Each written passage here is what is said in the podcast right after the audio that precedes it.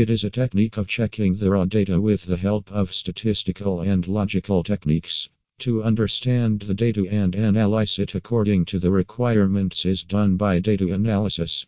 In this, we get all the data and display in the form of a table, bar chart, line graph, etc.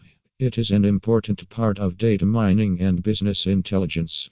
Drawing graphs, charts are used to illustrate the data by data analysis.